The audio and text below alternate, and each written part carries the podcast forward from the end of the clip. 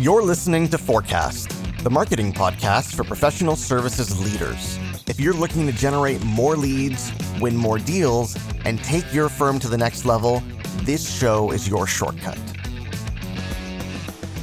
Hey there, sports fans. Welcome back to the show. Really excited to be with you again today. You may have noticed that we're publishing quite a bit here. We've got two episodes coming out every week, tons and tons of really interesting conversations coming up for you with really interesting people who have really interesting things to say. So I'm very excited to share all of that with you coming up here on Forecast.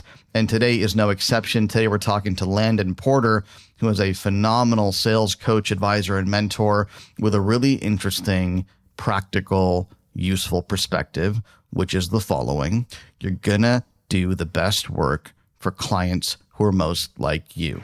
When you find clients who are like you, who share certain values with you, share certain principles with you, you end up doing your best work with them. So why not showcase those values and those principles and that worldview in your marketing so you end up attracting the right clients and repelling the ones who don't share those values and don't share those principles.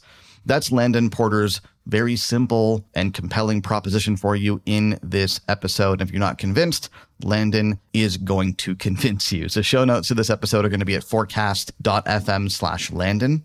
That's forecast.fm slash L A N D O N. Now, before we let you go, got something really special for you. A couple of months ago, we started doing this thing called the 15 minute brainstorm call. And here's where it came from. There's a lot of people listening to this show, a lot of people who follow me on LinkedIn and on Facebook and are on my email list. And I can't possibly talk to all of you in a meaningful way. And that's kind of been frustrating because I want to talk to you, I want to help you. And so, you know, we asked ourselves here on the team, we said, well, how do we get in front of these people, get into a conversation with them and give them some meaningful advice and give them something useful in a really practical and focused way. And we came up with this idea of the 15 minute brainstorm call, where essentially you and I get on the phone for 15 minutes and we dig into the number one business problem, the number one challenge that you're facing right now in your business, in your marketing, in your sales, whatever it is. And like a sprint, we sprint through that business problem and we brainstorm some ideas together in 15 minutes. It's a lot of fun. You'll come up with a ton of ideas on how to grow your business, how to overcome whatever that big business problem is that you're facing, and you'll get a ton of value. And I certainly enjoy these conversations considerably. Now, I can only do so many of these, so we we block some time on a on a weekly basis for these calls. Once it's full, it's full. But if you want to grab a slot, you can do that at forecast.fm slash brainstorm. That's forecast.fm slash brainstorm. And I want to share with you a really quick clip here from somebody I recently had one of these calls with. Her name is Erica Ballard. Here's Erica.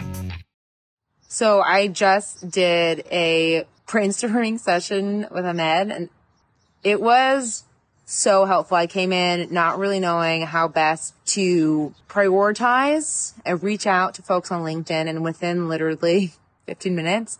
He gave me the strategy and also gave me the confidence in order to execute. It was super clear what needed to happen, super clear the direction I was going, and it was super clear that he was out to help me do that. And in that just short period of time, I was able to gain the tools that I needed to move my business forward in a really big way because volume was my biggest struggle. And now I know it won't be. Just that short session alone, which still kind of blows my mind. But thanks, man. So appreciate it. So there you have it. If you want to have one of these 15 minute brainstorm calls with me where we can get laser focused on the number one business problem that you're facing right now and solve it right there on that call, go to forecast.fm slash brainstorm and let's do it. With that, here is my good friend Landon Porter. Mr. Landon Porter, welcome to Forecast, my friend. Good to have you. Thanks for having me. I appreciate it. Let's start here. Why don't you tell people who you are, where you came from, tell us your story a little bit, and then we'll go from there. Sure. So it was late October 1977. I'm just kidding. um, I'm uh, married, two kids, own my own business, teach people um, something very similar to you. I've got um, close to 18 years experience in sales and the story on how that kind of came to be is interesting. My kids were little. I'm actually a chef by trade and nights weekends and holidays didn't work for having a family with little kids. So i ended up in sales um, back in the early 2000s i was in real estate mortgage and real estate and selling homes and all of that for about four and a half, five years. And I saw the crash coming and I thought, oh, this isn't going to be good. So I got out of that and I went to work for a company that sells everything credit and asset protection for big business globally. I spent a little over a decade in that industry, selling basically to the Fortune 5000 and the last couple of years focusing on the Fortune 100. Um, kind of my deal is about halfway through my sales career, I was standing in the bathroom looking at myself in the mirror one day and recognized that I hated everything about my life and I wasn't happy with me and I didn't like, you know, like nothing in my life was good except for my relationship with my wife and my kids. And it took me a couple of months, but it occurred to me that I was so good at bringing clients on that I brought on a bunch of people as clients. And in that industry, selling credit insurance and credit info and, and all of that, the money wasn't on selling them a thing. The money was in managing them long term. So I had this giant book of clients, most of whom I didn't really like and I really didn't like working for. So I changed the way I went about prospecting and allowing clients to come into my world, and it drastically changed everything about my life. Um, fast forward about another six, seven years, I decided, okay, I'm done. My wife and I were going to go do something else. We started in the parenting niche because we had kids that were little kids that had gone through the preteen stage and getting ready to become teenagers, and we didn't have the typical issues with preteens that a lot of our friends did on top of that the internet right? And parents don't know how to keep their kids safe on the internet. So we spent about a year and a half doing that. And um, i actually i bought a facebook ads course and i was mingling with the other students in that group in that world trying to figure out how to run facebook ads and building relationships. And uh, early 2017 five people in three days were like dude you need to teach this. This being they were giving me information and helping me on ads. And so I was reciprocating because I build relationships.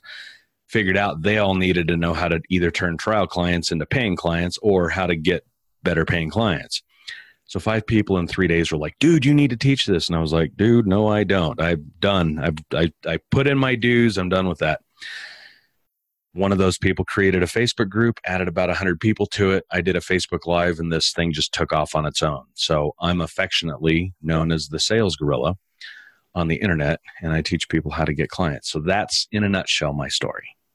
So going back to your days as the salesperson, mm-hmm. when you were terribly unhappy, in your words, and you said you made this switch and you stayed in the business for about six, seven years. What was that switch? What changed to make things work for you in that business? I recognized that my skill set to acquire clients was so solid that if they got on the phone and they stayed on the phone, they ended up becoming a client. And there's a lot of people in the sales world that get that good and they can essentially become chameleon where it doesn't matter who's on the other end of the phone. You can relate, you can build know, like, and trust, you can pace and model and all of the stuff that it takes to connect with another human being and turn them into a client.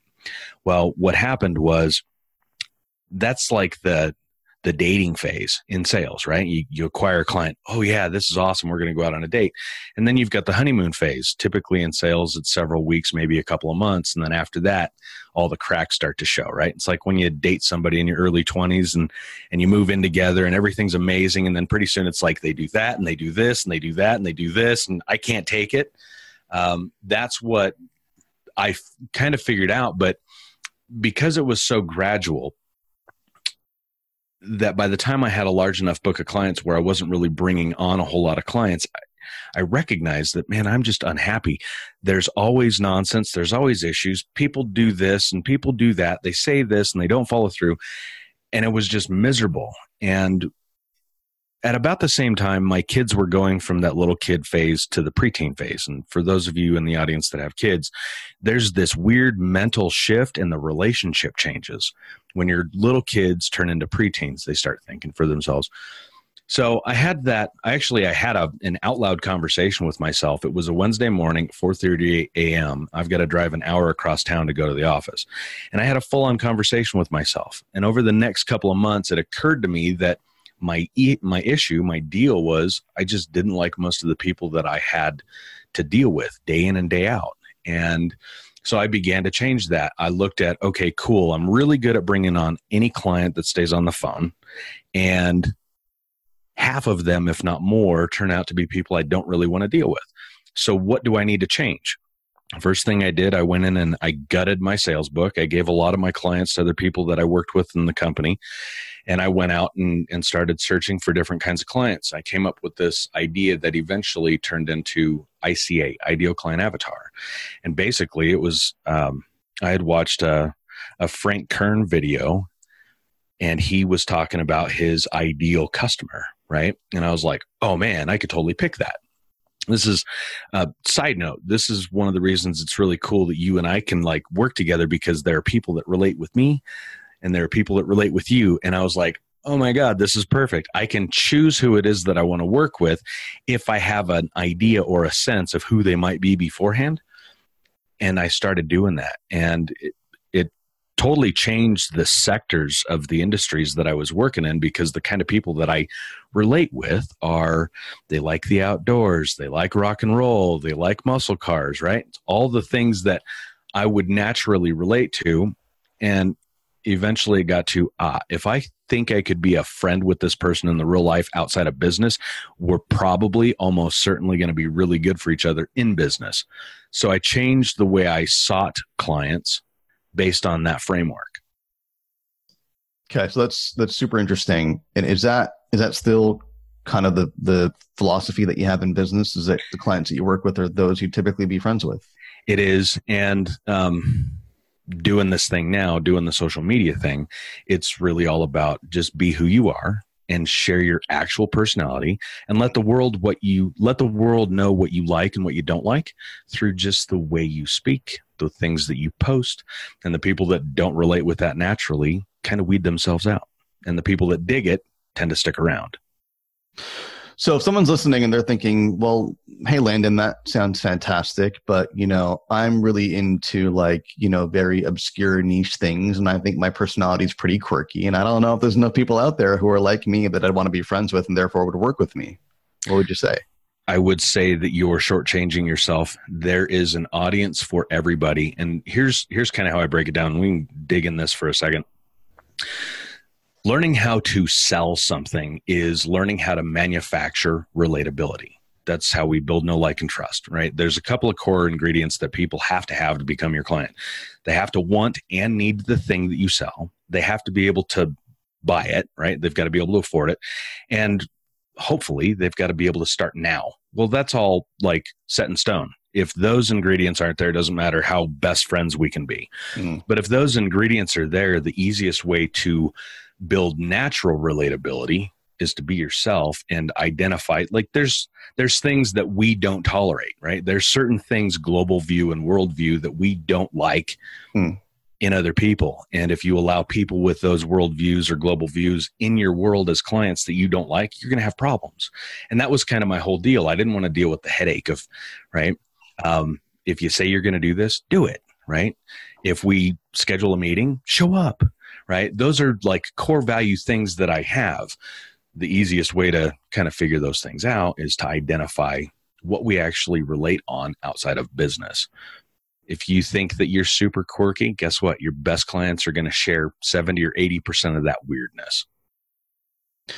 That's really interesting. I want to dig into this a little bit deeper because I want to know or should we be are you looking for people who are aligned with you, principles, values and the like as far as it relates to business or are we we're going into personal things here as well? It's both, right? Um here's here's an example. When I worked for that company, um, I was one of the, that the company that I worked for had thousands and thousands and thousands of employees around the world, and I was one of the people in the states that was basically they cultivated me to hunt whales. That's what I did. And they turned me loose and sent me after Monsanto. And I'm a little bit of a tree hugger, right? I eat organic food, I drink spring water, um, I smoke pipe tobacco, but basically everything else is chemical free. And I think it's our duty to take care of this planet that we live on. And that was just like fire and ice. Monsanto as a company, fantastic. Go do what you're going to do. But their core values and what they're willing to do to the planet and human beings, I don't share those values. Well, here's another value that I don't share with a lot of people that are in business. I just want to know how to close somebody as fast and as hard as I can. And my take on it is I don't want clients that are weak minded that need to be told what to do or talked into a thing. Hmm. So, in speaking to my marketplace, it's those kinds of things that I talk about. I like this and I don't like that if somebody wants to just know how to go hard close anybody that they can, fantastic. There's a bunch of people in the space that teach how to do that. I don't think that's correct. I don't think it's right.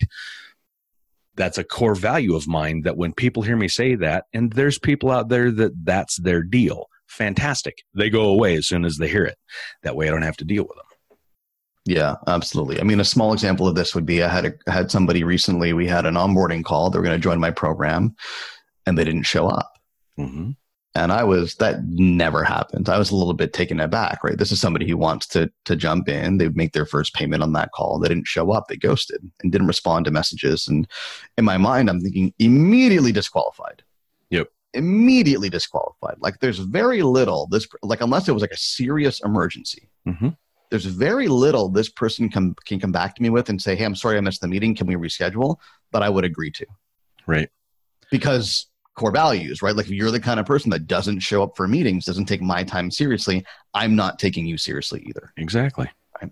Now, good news is well, not good news. Bad news is it was actually an emergency. Yep. Yep. and and so we're no we're we're reconciling. But yeah, no, I totally get that because in the end, you're gonna have to work with this person. Mm-hmm. The sale is, I always tell my clients, the sale sets the context for the relationship. How you sell is how you'll serve. Yep. You've got to set boundaries and manage expectations. And here's kind of the let's let's actually make this a, a tactic or a tactical thing to understand why pick your clients based on your values. Setting boundaries and managing expectations is how you maintain solid relationships. And mm-hmm. by choosing who it is that you want to work with from a value standpoint is setting boundaries. And then having a sales conversation and turning somebody into a client is validating that everybody's on the same page with those boundaries. Totally. And then you can manage those expectations. That whole thing with not showing up, look, it's either they totally don't respect me or it's actually an emergency because any other adult human being would send a message beforehand, oh my God, I'm so sorry. Da, da, da, right? Yeah, exactly. Unfortunately, that happens, but I'm I do it the same way. Totally. Okay. Awesome.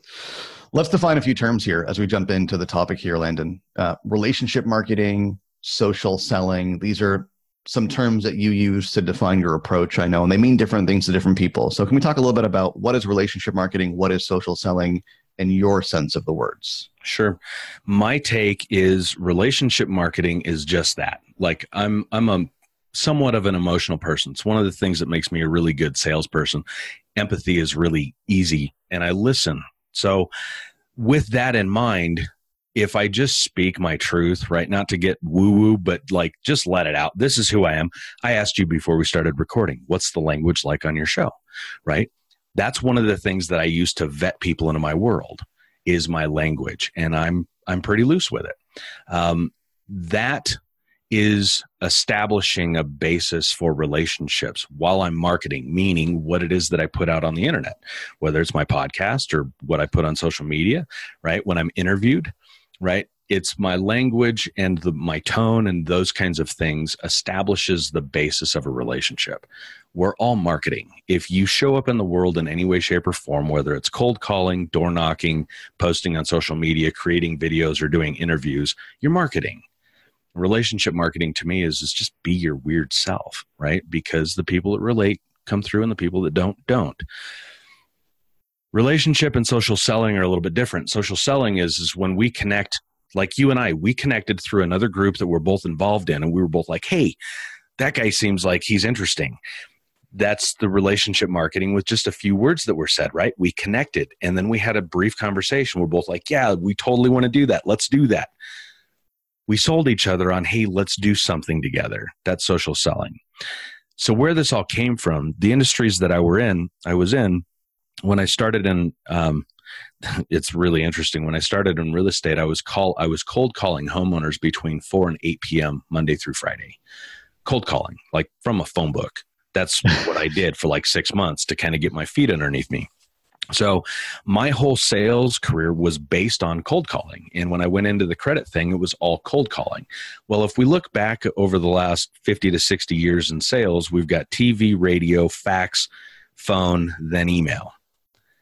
And we're all tired of being sold to. And because now we're so much more connected and we've got so much access to so many more people, it's really easy to see people that do selling the wrong way because we're all selling something whether there's a you know you've got to write a check for the thing they've got or not. Uh, they want your time they want your attention they want to go out to eat at a specific place. Every sales er, every conversation is a sales conversation. Social selling and relationship selling is because our culture has changed through the technology the last 10 to 15 years. And thus sales needs to be done different because we're all tired of being hit on the wrong way, so to speak. Yeah, that's weird that I found the clip I'm grabbing and putting on social, right? Because that's the thing everybody needs to hear. I just got off a call with somebody who was like, Yeah, nobody's responding to my cold outreach. Huh. okay. Well, I wonder why, right? And it's not enough to sustain the business. Well, why should they work with you? What is it about you that's unique and distinct? What is it about you that's compelling to them? Even if there is something with cold outreach, they're never going to know. Right. But with marketing, the bigger opportunity here that you're speaking to is with marketing is that when you proliferate and you evangelize certain values and perspectives that are of concern and of interest to your ideal client, and you get that in front of them before they need you. Mm-hmm. That's the thing that people miss, right? Before they need you. The vast majority of my clients, and I'm sure yours as well, they found you before they were in a buying position necessarily. Yep. Right. And it's through the experience of interacting with your marketing and following you that they found themselves in a buying position and they reached out. Is that not how it works? Yeah, that's the um, really that's the only piece of it that the majority of people need to understand something that goes along with this there's a lot of people that listen to your show that probably don't have any interest in becoming quote unquote internet famous in their specific market. What we're talking about is not necessarily you've got to go build an audience of thousands and thousands of people and do lots and lots and lots of marketing. Marketing and sales are two sides of the same coin. And it's um, in the sales world we we call it abc always be closing. It's actually it's not that anymore. It's changed. It's always be connecting and that this our conversation right now we're marketing. We're continuing to identify if we're good fits in different areas right? It's all marketing. Yeah. So let's let's make this really concrete for people landon. I, I want you to describe to us you know from the perspective of the buyer because i think this idea that there's been a shift in the marketplace and the way people buy and interact with service providers and, and buying things we all know that, right? Because mm-hmm. if we look at our own buying patterns, you know, the way that we buy books has changed, the way we buy music has changed. Pretty much everything that we buy, I'm, i need to buy a flight today. The way I'm going to buy that flight is very different from 10 years ago when I would call a travel agent. They're still around, I think, but I'm not calling them at least, right? Mm-hmm. So if you could shed some light on, you know, what does that look like now from a services perspective? I'm selling services, I'm a consultant, I'm a coach, I'm some kind of service provider. How are my buyers making these decisions? What are the what are the signs they're looking for? Yep. Well, first to to put a point on what you just said, if we want something, we go do what? We go Google it. We go search for it. We go identify solutions that are possible matches and then we vet them against each other to find one that fits the best. People come knock on my door. It happened yesterday right? I'm if i'm looking to buy that thing i will go buy that thing. You don't need to bring it to my door anymore. Hmm. so now with that idea think about your marketplace. And this is for anybody out there. It doesn't matter if you paint houses or you sell marketing as a service or copywriting or building websites or whatever for round numbers sake to keep this easy think of your market as 100000 people.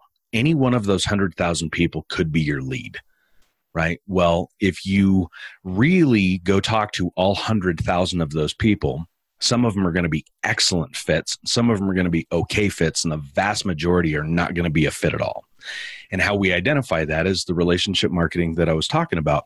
By expressing your values to your marketplace and to do that, you've got to identify what your values are. And then you say, oh, cool, people with these values look like that.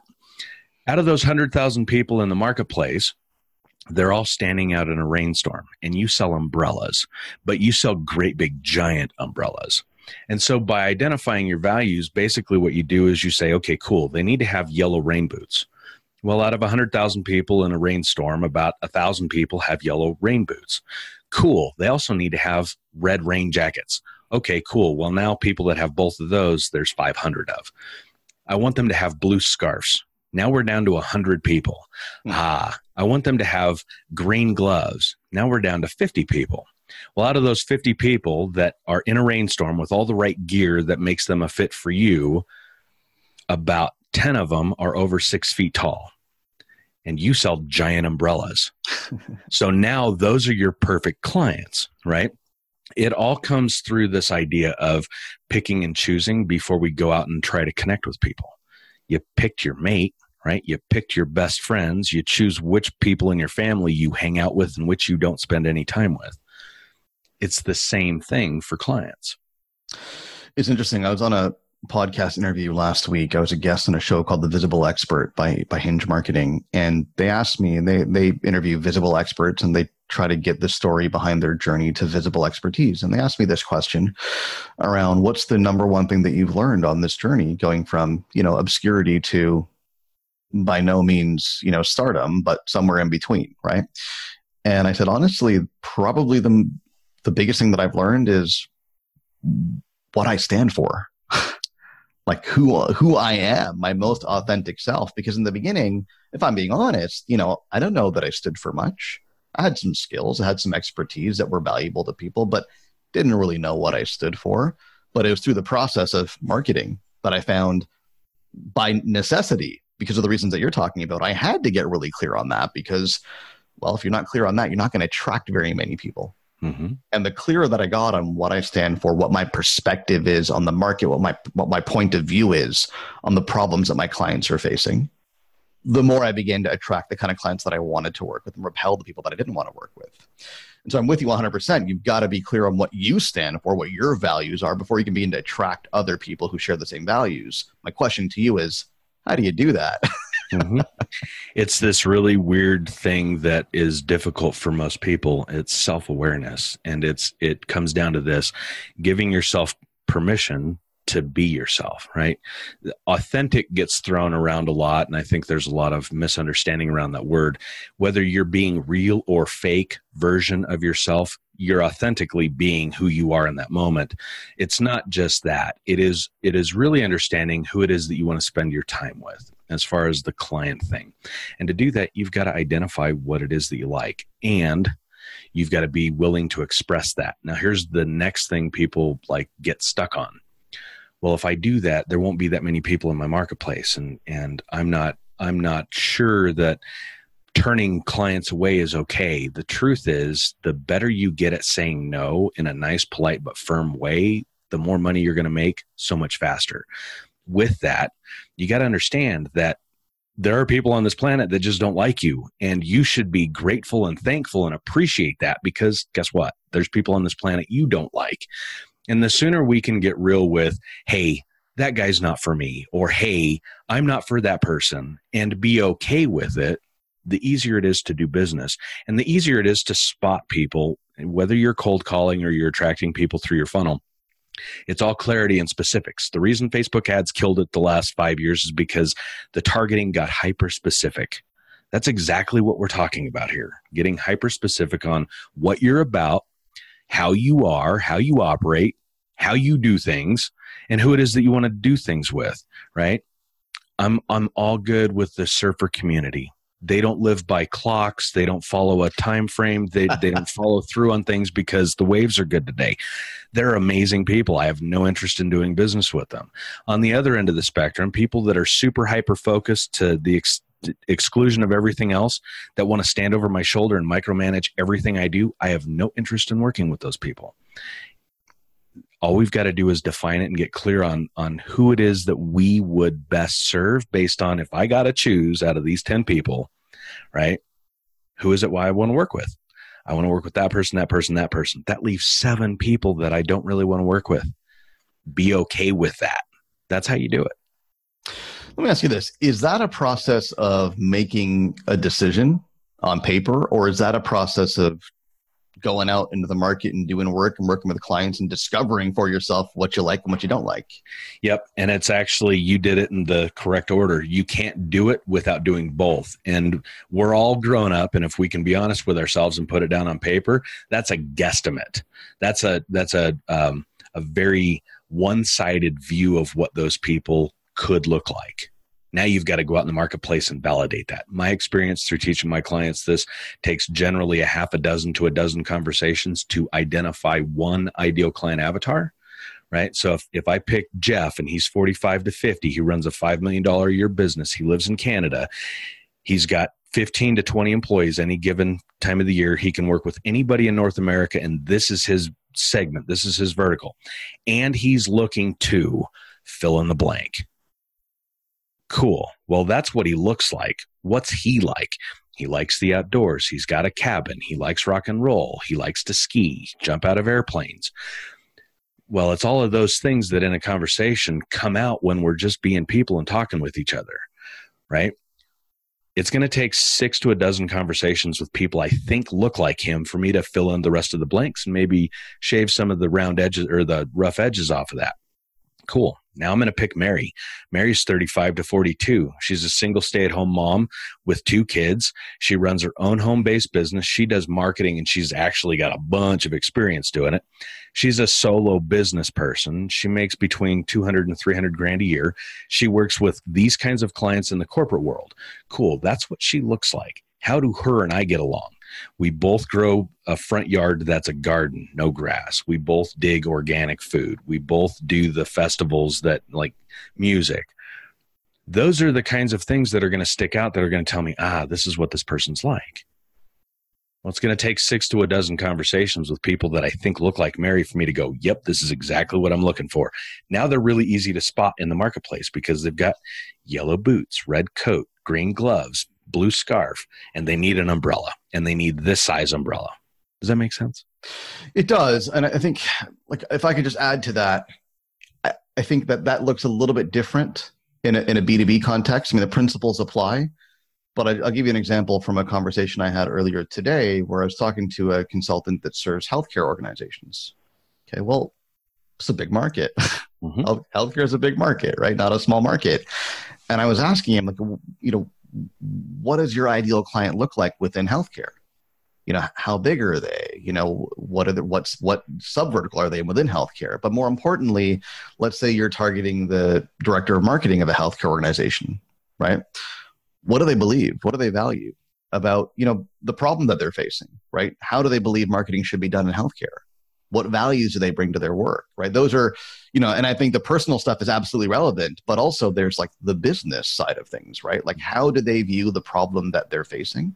What values do they bring to their work? What meaning do they want to bring into their work?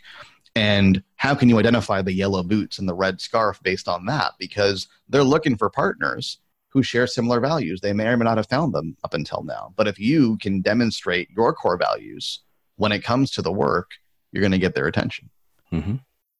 It's all about, um, and I'm glad that you brought up the B2B thing. I, most of the people that I work with are B2B, but not B to big corporate. And that's the world that I came from. Mm-hmm. How you do that is by what it is you value, like you just said. It's the business values. Um, my quota was 300 cold calls a day when I was selling credit, 300 a day. And I did that for about five and a half, six years when I had and went through this change. Well, the last three years that I spent in that industry, I made about 10 cold calls a month. and it was all down to who I identified in the in the in the industries that I could work with or that I wanted to work with. I worked with everybody from concrete to chemicals to oil and gas to electric to electric supply, all of it, right? Small businesses, big businesses.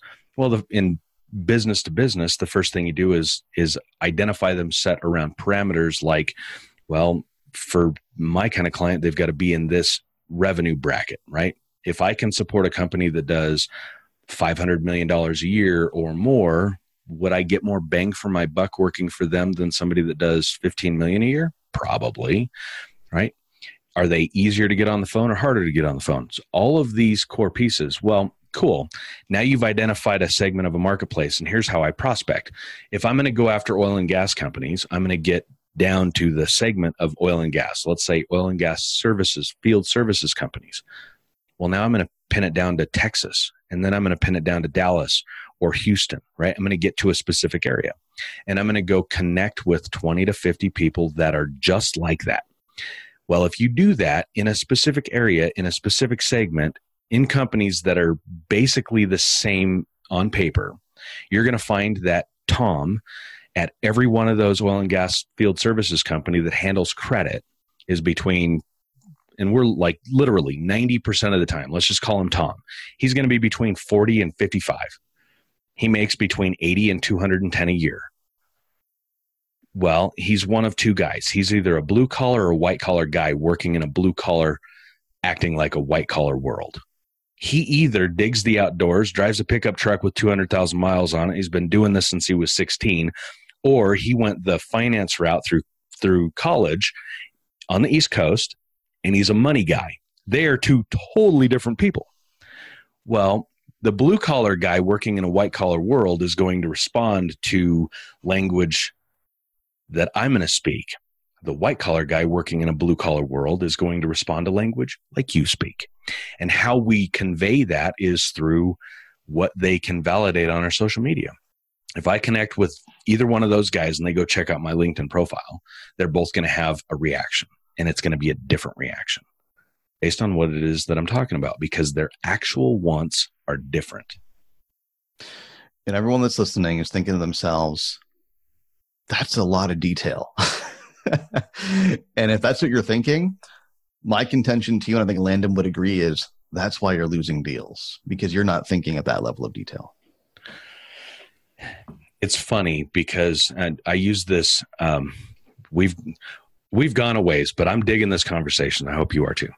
Absolutely. Um, I, I think about it like this. Um, I did the sales thing and it was, I was on my own. I didn't have, like, people weren't handing me deals. Like, they didn't come in and give you a list of people that were set up and ready to go. In the industry that I worked in, were hammered by the most awful salespeople on the planet.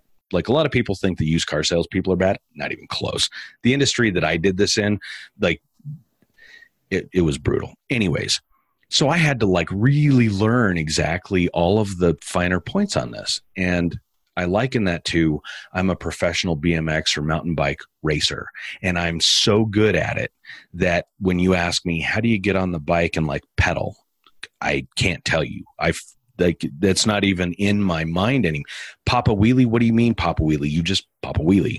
If you want to go jump off a 30 foot two story house? Like I can show you how to land right what do you mean how do i get on a bike and pedal it? It just doesn't make sense. And that's what it comes down to is, is there's a lot of detailed clarity to understand who are your actual leads because not all leads are equal. Yeah. And that's where great marketing is born to your point right? Like i tell my clients all the time great marketing is born not in your head in your client's head right? And and frankly that's the hallmark of my marketing. I don't think my marketing is terribly polished or terribly fancy or this, that, and the other. I'm not the most well spoken guy in the world, but I know my clients mm-hmm. and you know your clients. And that's what really matters at the end of the day, isn't it? Yep. Yeah. And you, it's the marketing, the way you just explained it, is kind of like figuring out who your ideal clients are, right? You've got to guess at it and then you've got to go do it and see what kind of feedback you get. And yes. that's just how this works, right? Right. Yeah. So just had a conversation the other day and somebody was trying to find a market to go into and they, they asked me the question, how do I know that it's the right market? I said, well, it won't be just intellectually, you know, hypothesizing and pontificating in your office. It's not mm-hmm. going to give you the data that you need, right? You actually have to go out and craft the ideal client profile and then go out and have the conversations. And like you said, it's probably six to 12 conversations before you figure out whether this is a good fit. But then beyond that, probably a couple of engagements before you really figure out whether, whether this is a good fit, right? So you got to get out of the office and validate these things in the real world. Yeah you got to go play with people. And guess what? That's that's what your consumers that's what the people that are buying your stuff are all looking for. They're actually looking for real connection that's what we're all looking for that's why marketing and sales has changed is because we're so connected and everybody's so not the right fit for me whether it's people wanting to connect about bands i like or cars i like or reptiles or camping or whatever there's so many people that uh, and you can tell when people are genuinely trying to connect if they're a fit in your world or not. And that's what it takes is getting your hands dirty. That's super powerful. I want you to think about the listener. I want you to think about when you're scrolling through LinkedIn, you're scrolling through Facebook, Instagram, wherever you play. What makes you stop and pay attention to somebody? And who are the people that you consistently follow? Why are you following them? it's because of what Landon just said, right? There's something about them. There's some kind of connection there. There's some kind of affinity that you have with their values or their perspectives or their points of view or what they stand for. And that's what's drawing you to them. And it's only a matter of time before you work with them, mm-hmm. before in some shape or form you're going to get into a relationship with them. But it begins with, like you said, that connection. We're starving for connection in a world where, you know, the vast majority of communication is meaningless Mm-hmm. But if somebody says something meaningful that speaks to us, it stands out. And it necessarily can't be meaningful to everybody. It's got to be meaningful to that specific person. Mm-hmm. Love it. So, listen, what kind of car do I need to drive to become your client? That's what I really wanted to get to by the end of this. That's awesome. Um, okay, so I'm a I'm a muscle car guy, and I really dig the very late '60s and the very early '70s Mopar. So Challengers, Chargers, nice. right? Um, or I like German sports cars, like Porsche and Audi race cars. Mm-hmm. That's kind of my thing. And mm-hmm. really anything four wheel drive, right? Anything like that'll go off road and you can go climbing with. Yep. So you're you're you're kind of all over the map there. That's interesting. Yeah. I wouldn't I have thought of muscle and and German sports cars to be together so okay let's this will be really interesting because this ties in exactly with what we're talking about about figuring out your ideal client market my mom's side of the family all liked american muscle cars so that's what i grew up with my dad was actually in the car business and he sold porsche and audi. Interesting. Those are the two cars that i like right? Those two combinations kind of formulated what it is that i like in the world of automobiles. Hmm. And you would have never known that had unless you'd asked me. And guess what? I freely want to give you that information because i'm interested in that stuff. I want to talk about that stuff. Yeah if you can figure out what your clients are interested in or your prospects are interested in they will tell you it's funny. This morning we had a coaching call, and uh, over here at the time of this recording, the Toronto Raptors just made it to the NBA Finals, and the whole I mean Toronto, the whole city is just a buzz with this. So we do a mindset lesson every Monday morning on our coaching call. And today's mindset lesson was what you can learn from the Toronto Raptors' recent win to drive your business. And um, most people are really into the sports analogy, right? And I'm not even a big sports guy, but I'm a big mindset guy. And I think there's a ton that we can learn from the world of sports to drive how we think about our businesses. But there's probably a lot of people out there who would have just found the analogy to be dull and dry and boring and just wouldn't have gotten it. But luckily, they're not my clients, right? Because we, we weed out those kind of people early on. So, you know, it's interesting. I'm frankly, I'm, I'm learning a lot through this conversation about how my use of personality and authenticity in my own marketing has attracted the right people that I probably took for granted initially. Um, and that's been really eye opening. I appreciate that. Absolutely. This has been an excellent conversation. I can't wait till we get to have another one. I'm sure it won't be long, sir, but tell me this how can people look you up and find you if they want to learn more from you? So I run a Facebook group on Facebook, right? Facebook group on Facebook. Imagine that. Um, it's uh, Gorilla Army Nation getting clients without being salesy. I'm the sales gorilla. There's an entire story behind that. And I'm on LinkedIn and I'm starting to actually do the LinkedIn thing. So you can find me find me in one of those two places. And you'll probably find me in the comments on on Landon's content. So there will be plenty of opportunities to engage and connect with Landon. Thank you so much for coming on. This has been a lot of fun. Thanks for having me. I appreciate it. Hey, it's Ahmed here again. Before I let you go, there are two things I want you to do. The first is if you like what you hear, go ahead and subscribe to the show on iTunes or Google Play by visiting forecast.fm and clicking on the relevant link. While you're at it, please do leave us a rating or a review because it helps more people discover the show. The second thing is I want you to grab my free course on the five P's of lead generation for professional services firms. Inside the course, you will get a step by step framework to help you generate a flood of new business for your firm. The course is 100% free of charge, and you can get immediate access at 5leadgen.com. And you can spell out 5 or use the number, either one works. That's 5leadgen.com. Thanks for listening.